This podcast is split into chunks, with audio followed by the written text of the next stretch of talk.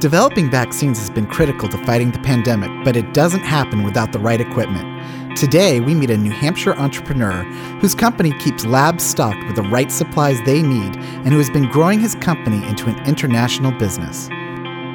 Hello, I'm Matt Mowry, editor of Business New Hampshire magazine. And I'm Nathan Carroll, founder and president of Cardinal Consulting. And welcome to BizCast NH.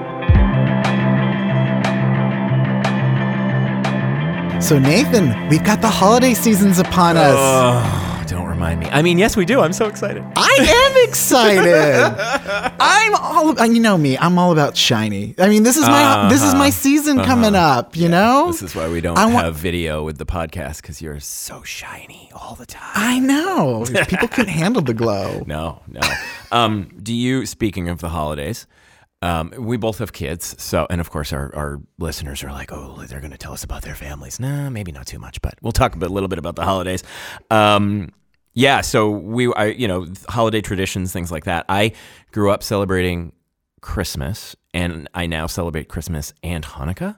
Uh, dun dun dun. I do as well. Do you? I, we do. Oh my God! It's breaking right here. My brother-in-law my sister got married and, and uh, to my fabulous brother-in-law who brought in two great a, a nephew and niece for me and uh, they're jewish and so we have for the last few years had the pleasure of learning more about hanukkah and celebrating it's been awesome. Beautiful. Beautiful.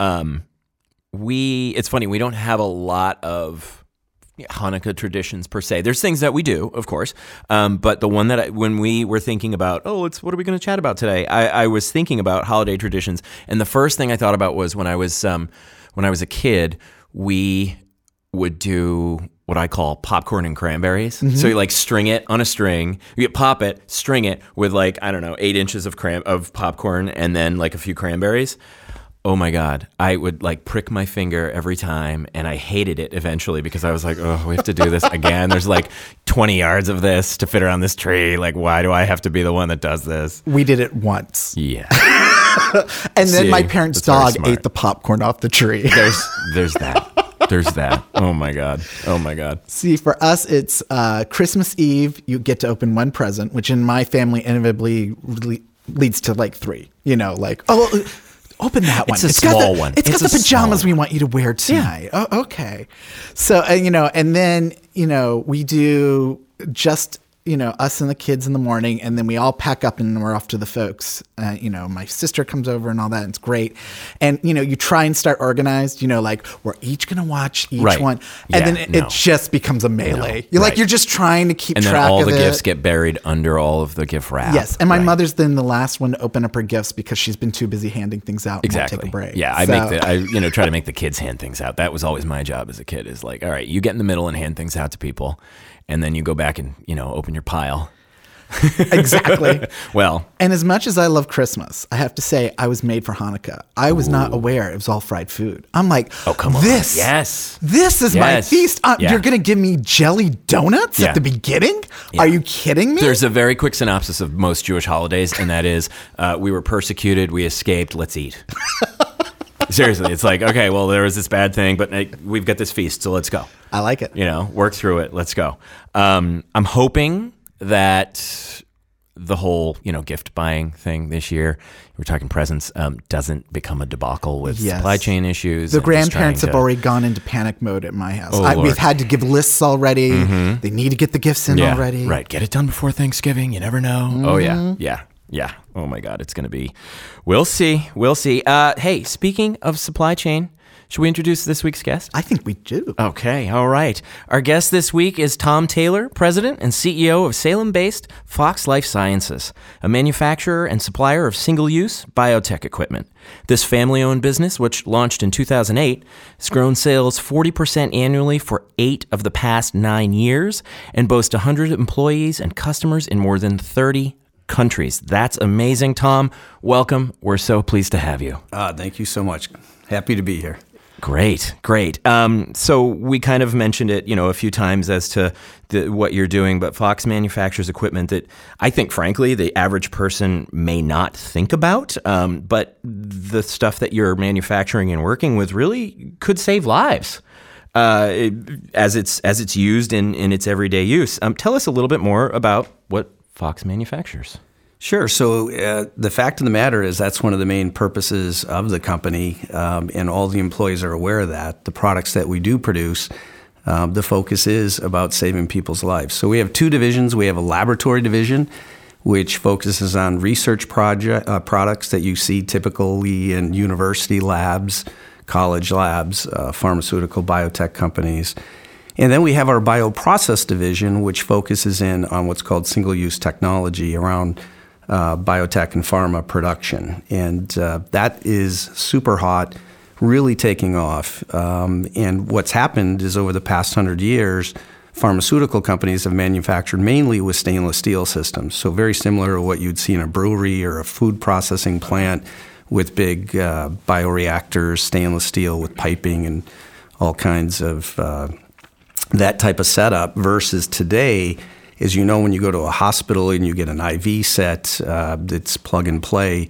Uh, very similar now with pharmaceutical companies. They're going to what's called uh, these bioreactor, disposable bioreactors, and then all of the type of sampling and uh, inputs that go into those systems are what's called single use technology, and we're the manufacturer of those. And those all come double bagged, sterilized, ready to go the pharmaceutical plugs and plays and the benefit and why the transition to this technology is all around cost. Number one, it's it's much uh, less cost than obviously operating and building out a stainless steel setup, but more importantly, contamination control. So you don't have to worry about cleaning every pipe and doing everything perfect. Uh, the product comes in already sterilized, ready to go, and you're off to the races. So there's a big increase in this type of uh, production now with pharmaceutical and biotech companies. Interesting. Wow. I am always fascinated by the journey, right? Like, yeah. how do people get to where they are? so, how how did you end up going? I'm going to start a company where I'm going to supply all the beakers and everything else that these labs need. How do you get there? Give us the 60 second life story here. Yeah, it's a great question. So it really starts all the way back in high school. I was in the National Honor Society. Our job was to bring in uh, universities and clubs, and uh, we brought in a group called Junior Achievement, and General Motors sponsored it. I actually joined that club. I thought it was very interesting. And we ended up making aluminum hangers and selling them. And uh, believe it or not, we sold a ton of them. And wow uh, right in high school, I said, "Well, someday I've got to start a company. This is a lot easier yeah. than I thought, right?" Entrepreneur so, in the making. So then, uh, my father was uh, in uh, the automotive industry for 43 years in senior management, and uh, he had me watch The Graduate one night with Dustin Hoffman. I'm sure some of your audience knows that movie. And in that movie, the uncle puts his hand on Dustin Hoffman's shoulder and says, "Plastics, plastics is the future." So he convinced me to go get a plastics engineering degree, and that's exactly what I did. Back then, there was only two schools in the entire country. There was Lowell Institute of Technology, which is UMass Lowell today, and Ferris State University, which really? was a polytech school up in Michigan. And wow. that was a unique school because it was sponsored by GM, Chevy, or GM and Ford and Chrysler and mm-hmm. Dow and Dow Corning, and all these guys needed more plastics people, right? And uh, so they built uh, this beautiful uh, building and uh, went to school for plastics engineering. So when I came out, believe it or not, in college, I did a plan for my company. My wow. middle name was Fox, and I called it Fox International Plastics. And the cool part of that plan was I typed it all out back in the 80s on a brother typewriter. oh, and, my uh, goodness. Uh, yeah. And, uh, and I basically said, I'm going to start the company by the year 2010 and I have that exact plan still framed in my office in Salem, New Hampshire. So in 2008, I basically gave up my president's role at a, at a big company and started the company. Unfortunately for me, it was the wrong time. Oh. We had the Great Recession, yeah, so things yeah. really uh, started to fall apart. I saved up money my whole career to try to build this company and quickly burned through a lot of it. And uh, so I ended up needing a partner and uh, uh, some more uh, funding. And at that time, unfortunately, you know, private equity didn't want to help out. There was no money there. Right. investment bankers weren't interested. The banks all wanted two years worth of financials, oh, of and course, nobody was right. willing to take a risk. So I literally went door to door trying to find other people to invest in this thing after putting a ton of money into it. And uh, finally, uh, luckily, I was chairman of uh, MassMEDIC, which is about 350 uh, medical device companies.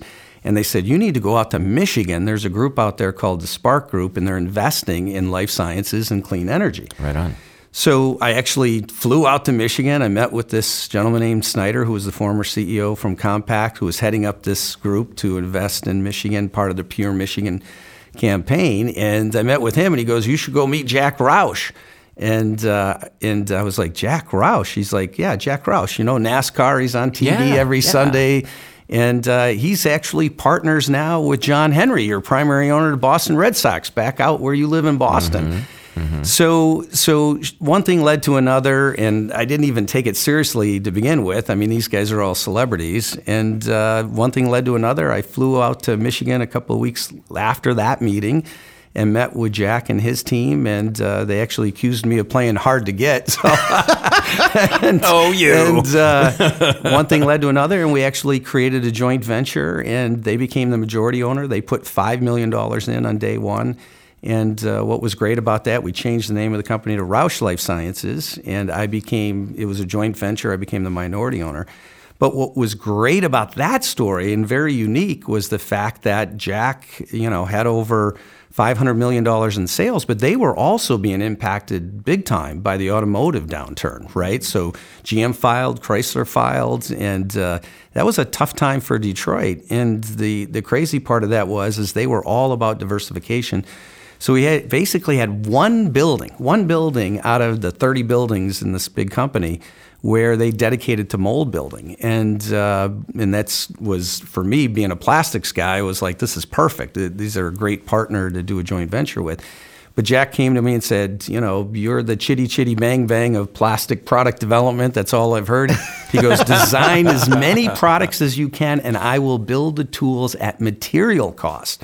So that was a once in a lifetime opportunity. All all all in after five years, uh, we built over twelve million dollars worth of tooling and uh, created all of these original plastic products for the company.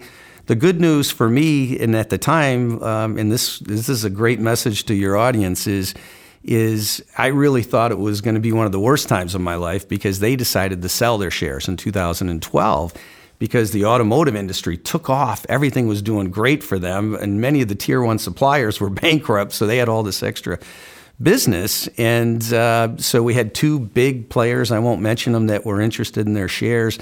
That negotiation went on and on and on, and it lasted about six months. And then finally, Jack got so frustrated and upset. He goes, Tom, I'm selling my shares to you. You started the company. You love the company. You work hard. Now go beat those big guys because I can't deal with them. Oh, my God. And uh, I got the shares at half price. And uh, the good news is at the end of this year, we'll actually finish eight years of royalty payments on top of all of the other money that. Uh, I, that I put in to buy their shares. So It's uh, such a great success yeah, story. it's an first of all, incredible I- story. I, want to say, I love that, you know, Dustin's Hoffman character in The Graduate basically learns I should ruin a wedding. And you're like, plastics. Yeah.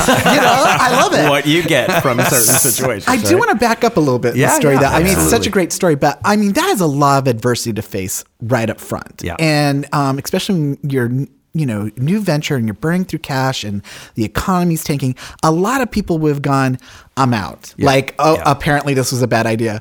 What kept you going? What? Why did you believe that this was something you could pull off? People ask me all the time, you know, what does it take to start a business, or what do you think is, why do you think you were successful? And honestly, the truth is, so much of it is your upbringing, right? So I grew up outside of Detroit, and it was a tough area. And I also grew up with parents that were very had a huge work ethic, right? And every single day in the wintertime, my dad would say, after school, you get out there and go uh, knock on doors to shovel driveways, and that's how you made money. And Yeah. in the summertime, go knock on doors and mow lawns. I don't know how much of your audience has had anybody knock on their doors lately to, to ask if they They're probably want- not mowing lawns. and, yeah, but no. that's how you grew up, and and um, so you always had to deal with adversity, uh, and you know, and I remember my father constantly, you know, never be a quitter, don't quit, and once you have that as part of your foundation and your psyche. and you're you know you really focus in on your dream you, you just can't give up. And that's the message to anybody starting a new business.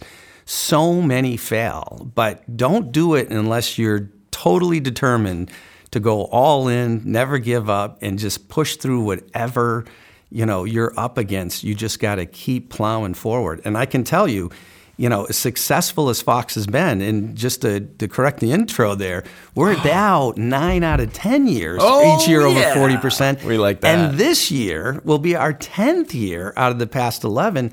We're right now projected to do over 75% growth. And we Oh, have three wow. factories, over 140,000 square feet. And, you know, if you flip back to 2014, there was only five of us and myself.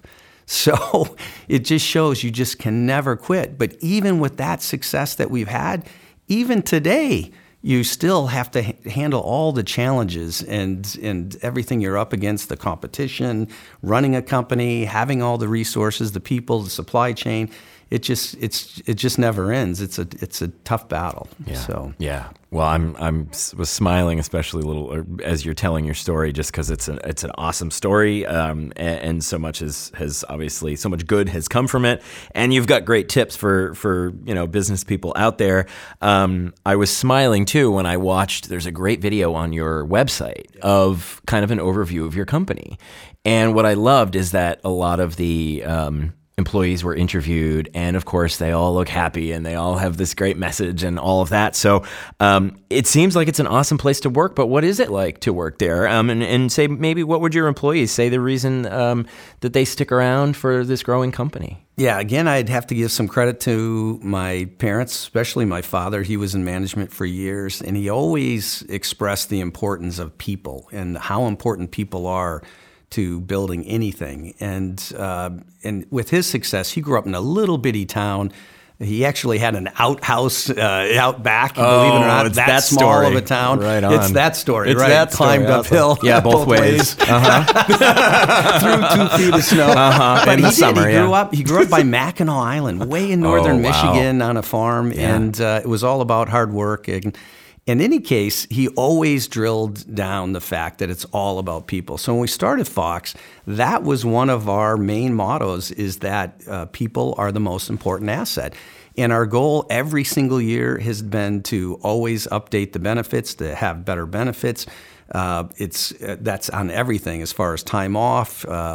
But you know, we just had our Halloween party, and it was great because we have a, probably about another 25 new employees, and so many people came up after, and they were like, "This was just fantastic." But every year since we started Fox, we have Christmas parties, Halloween parties. We do two or three picnics every year. We try to have open houses like we did this year.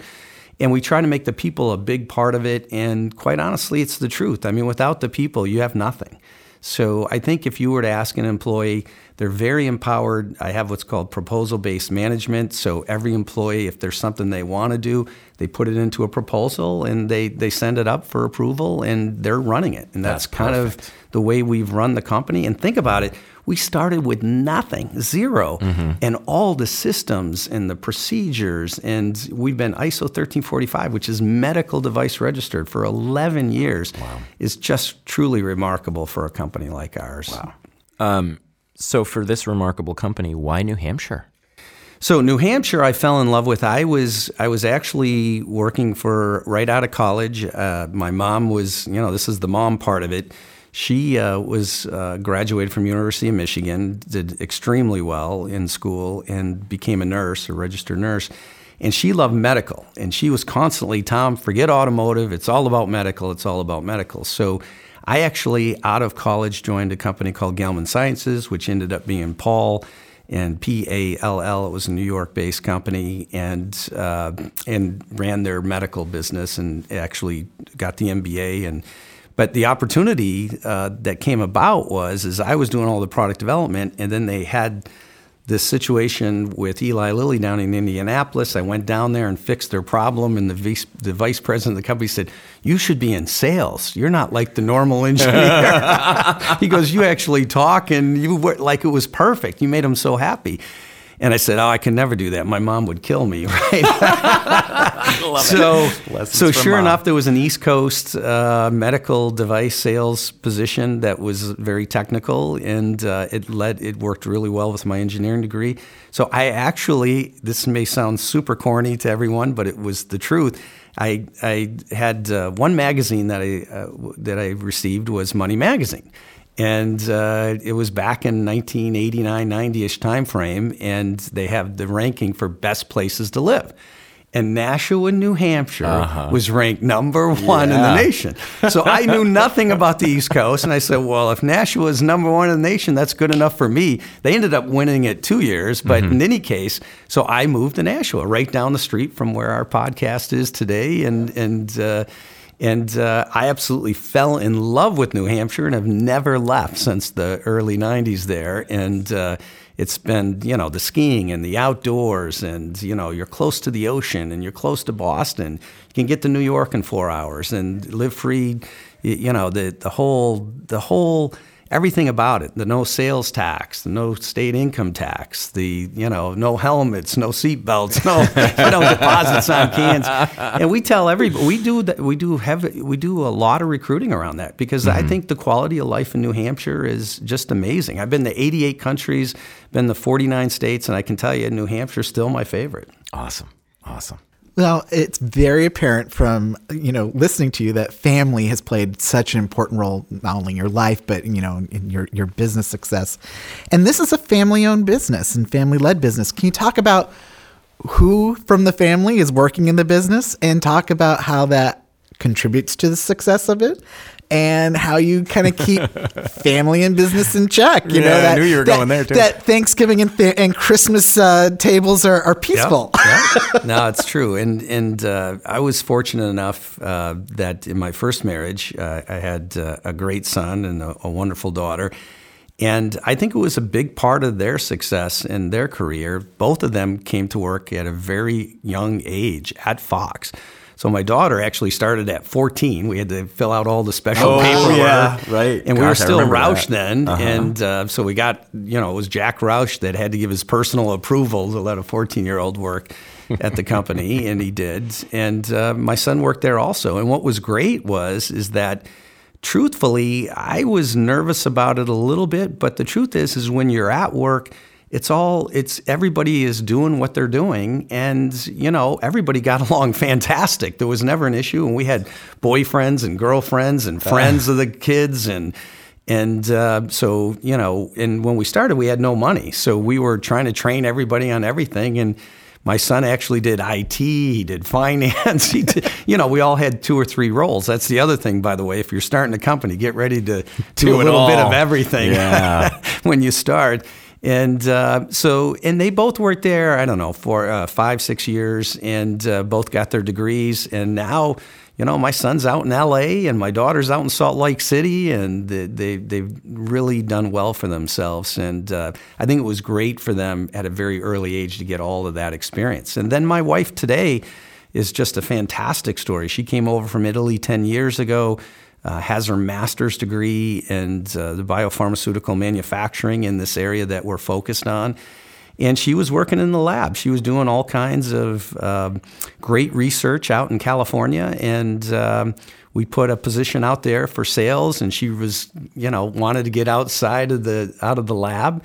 And she took the role, and uh, the next thing led to, you know, her being one of our top salespeople for uh, for the past five years. She's been with the company over six and a half, and uh, we've been married over two years and uh, together that entire time. And she's been a big part of everything that's in all these clean rooms that we're producing. And now she has a whole team under her. And just to, you know, what's unique about it is she still has her boss and uh, who we're fortunate to have uh, uh, somebody that's been in the industry 40 years running the whole global sales and marketing. So she has her boss, and the cool thing is we go to work every day, and once again, it, it, there's no issue. It works perfect. And in Italy, it's very different. Her father owns two companies, and uh, you know, family business are very common in Italy, and. Uh, So, you know, it's just been a tremendous effort. And it's funny, come, sometimes there'll be, it'll be nine o'clock at night and I'll be like, how come you're not spending any time with me? You know, and she's like, I'm working on Fox. And I'm like, okay, Wait a minute. Good, good point. Hold on. Now, now that Should is I be doing something too? Oh my god. that is It's an like- interesting way like to hang role on. reversal. Right? That is an interesting way to hold on to your best salesperson is to marry them, That's right? right. well, we used boy. to do that as a joke, but uh, we had a lot of fun with. it. Then people started wondering if we were serious or not. But no, That's great. Yeah. Um, you founded the company on five key principles. Do you want to talk a little bit about those? yeah, I think you know, for us, everybody, you know, you've seen a lot of mission statements and purpose and these things, but.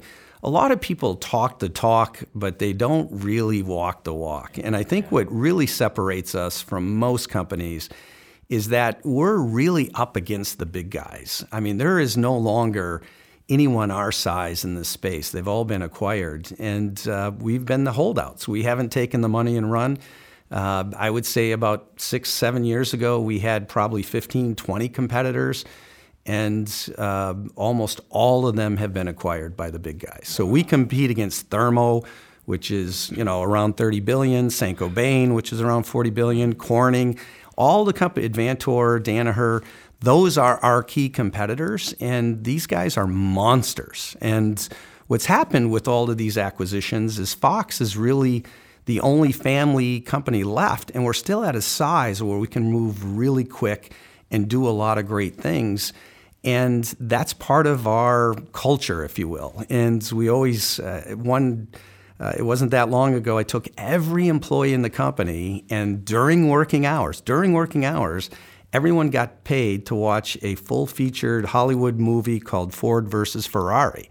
And it was all about Ford not being able to beat Ferrari despite their size and bringing in Shelby and Carroll Shelby to pull it off and actually do a great job. So we've always called nicknamed ourselves the Shelby of the life science industry. So it's all about performance and speed and everything else. So when you look at those principles, you know, one of the key principles right out of the gate is innovation. So when you're big, these big companies basically acquire now to, to, to get the innovation. So they're, you know, they're, they're actually doing acquisitions of companies like Fox to get that. But at Fox, um, the fact of the matter is, is every single year, part of our culture is to actually develop new products. And it's, it's almost like it's a must. And, uh, and what's unique about the new products, we try to establish products that don't exist anywhere else in the world. And we have tons of those. And, um, and it's got to be frustrating for the big guys because they just see Fox just keep coming out, coming out. And it's like this relentless pursuit of innovation. So obviously, innovation is one of the big ones there. And we really, really push that hard. And uh, it's been a big part of the company's success, to be quite honest with you. They're watching you. Yeah. and then, I mean, obviously, the people side of it, we've talked about a little bit already, but we really believe in that. Uh, you know, the uh, that's such a huge piece of the culture and making sure that everyone feels a part of it. And we have bragging rights there. We, we actually, all the way up until I would say the last two years, over 70% of the company were millennial, millennials, so under 35 years old. That's almost impossible to find. And while everyone was criticizing millennials, we were actually highlighting, you know, how successful we were with them. And I think part of the reason we were was because they were very stimulated, very empowered, and always had tons of activities going on. So the fact of the matter is, when you came to Fox, there's nobody sitting around. It's no country club, right? We work hard, we play hard. But you know, if you come in straight out of college, you know, your very first week, you have two projects and you're expected to deliver. So they get really tied and attached. And then when you have that culture of so many young people, it just builds on themselves. So we actually had employees that left Fox and took some of their dream jobs and and then ended up coming back to Fox because they they missed the culture and and that companionship and also that speed and that you know all that action if you will it's it's very different than a uh, a typical company Well, speaking of action, Yeah. uh, the the company was you know at, at a really interesting growth phase right before the pandemic. Uh, can you talk a bit a little about how you were expanding internationally, and then talk about March of 2020 hits and Yeah. the world comes to that halt. What were the challenges that you faced and how'd you get through them? And what were the opportunities you found? Yeah, it's a, it was a, a very scary time. Let's be honest, right? We were all like, "What's going to happen? You know, how is this going to uh, affect the company?"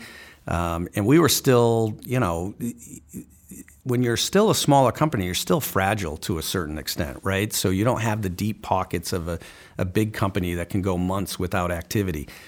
So for us, um, we knew we had to move quickly back to the Shelby scenario. But the uh, and we said, you know, luckily I had traveled a lot throughout my career, um, spent a lot of time in Asia, so I got a lot of feedback on this uh, virus early on. Uh, both my wife and I always followed viruses and were very interested in this side of it.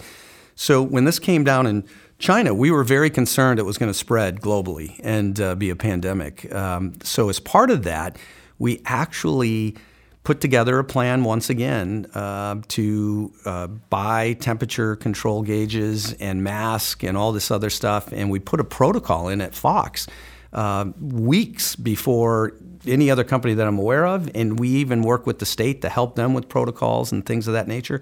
But we started selling masks even, and uh, we I had tractor trailer loads of masks coming in, and everyone thought I was absolutely crazy, even my employees.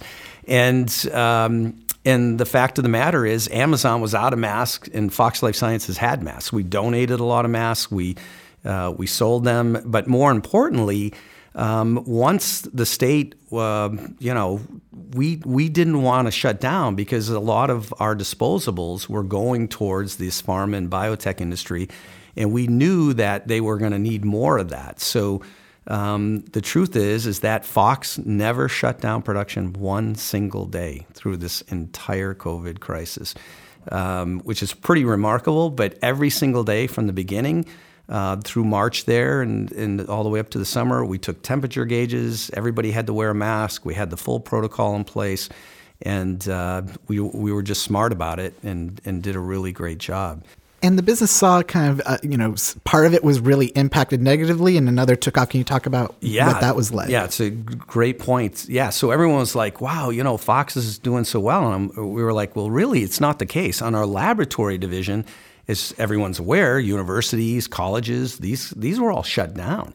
So that business dropped about 30%. And on our bioprocess business, we got a ton of new activity, obviously from the big companies that are manufacturing the vaccines, that they needed support with the disposables. And luckily, we were set up really well to move quickly again and get them what they needed. But then, in addition, we had a third income stream, and that was the state reached out to us in the university system. Um, they were in trouble. They weren't sure they could open up the university systems, uh, UNH and the rest of them, um, in the fall, and they were looking for COVID test kits. We had never manufactured them before.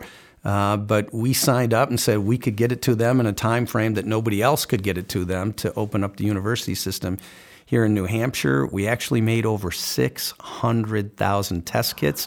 And I can honestly say every single person in the company, including myself, were at tables doing the assembly. And, you know, we had 60 people making these test kits because we had to get them done within a four to five week period so that they could pull this off when they decided they were going to go for it. And it was a great success story. UNH uh, and you know uh, the rest at Plymouth State and Keene, everybody were on our, our test kits, and it and they opened up successfully. And you know New Hampshire was kind of a model there for a short period of time with the rest of the country. And uh, just a great university system. We have some great leadership there at UNH and the state also. I mean, I'm super proud of our state. And, you know, people talk about politicians a lot, but I, I have to tell you, with, with the governor and Senator Shaheen and the rest of the team and Cynthia and all the other people with the state, we, mm-hmm. we're very, very lucky to have the team that we have in place. I, I We are. honestly feel that We are. that's one of another one of our big advantages. Right. They're focused in the right direction. So, well, before we let you go, we want to know what's next for Fox Life Sciences. So we just completed, um, and we actually started it before uh, this whole COVID thing. So we were very fortunate. Uh, we expanded from Salem into a new facility. Uh, we, ke- we kept the Salem facility, so that's still going great. And we have clean rooms there where we're manufacturing this product. We have a brand new facility in Londonderry, and that's been a huge success. Uh, almost 100,000 square feet, th- uh, four new manufacturing rooms, three clean rooms. We had a big open house there this year. We had, uh, you know, the governor came and uh, seven guest speakers and all the who's who. Uh, it was really a fantastic event. And then we opened our facility in Hyderabad, India, and uh, everyone thought we were kind of crazy on doing that too. Like what?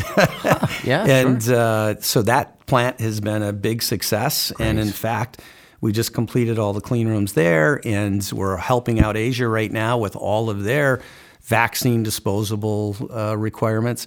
So we have all three factories up and running, and uh, the company continues to grow. And now it's a lot of execution and just making sure that we stick to all the things that made Fox great from day one. You know, people are the most important asset. Uh, you know, making sure we keep the culture. One of the cool things in India is we do all the same stuff we do in the United States, and uh, you know they're they they're loving it. And you know, we also try to pay more. We just raised our minimum wage on all workers by five dollars an hour. So if you come to Fox, even if you're straight off the street and you go and work in one in the manufacturing or the warehouse, you know, you're going to start at $18, $19 an hour tw- plus 25 days paid off, uh, and you get your birthday off at Fox. So we do. there you go. We try to do all these benefits that the big companies can't do. So Nice, nice. wow, it's a Tom, fantastic place to This work. This is I thank you for sharing so much with us about your success and the success of the company and your employees. Um,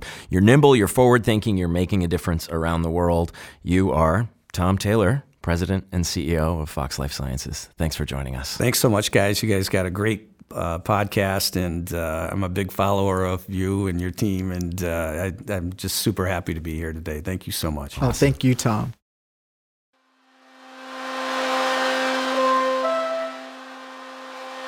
And now the buzz with Matt Mowry. Let's talk about what businesses are buzzing about this week. Fox Life Sciences isn't the only New Hampshire family owned business succeeding. In our August issue, Business New Hampshire magazine compiled its annual list of the top family owned businesses in New Hampshire. The 119 companies on this year's list generated about $29.9 billion in revenue in 2020 and employ nearly 24,699 full-time workers. That's more than more than 8,000 of whom work in New Hampshire, and they also employ over 3,000 part-timers and seasonal workers. And these family businesses have staying power. The average number of years the companies on the list have been in business is 46, with 36% of the businesses making it to a second generation of family ownership 10% to a third ge- generation, 9% to a fourth generation, 2.5 to a fifth, and yes, even 1.7% of them are sixth generation business. In other news, the worker shortage has put employees in the driver's seat, and now is the time to ask for that raise.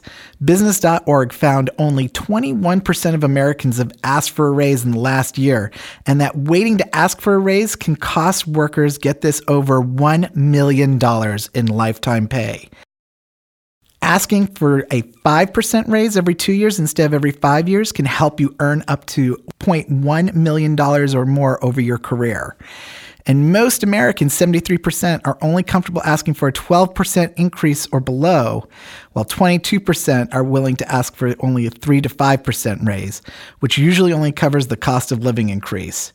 So it pays to ask, and now's that time. And that's what we're buzzing about this week.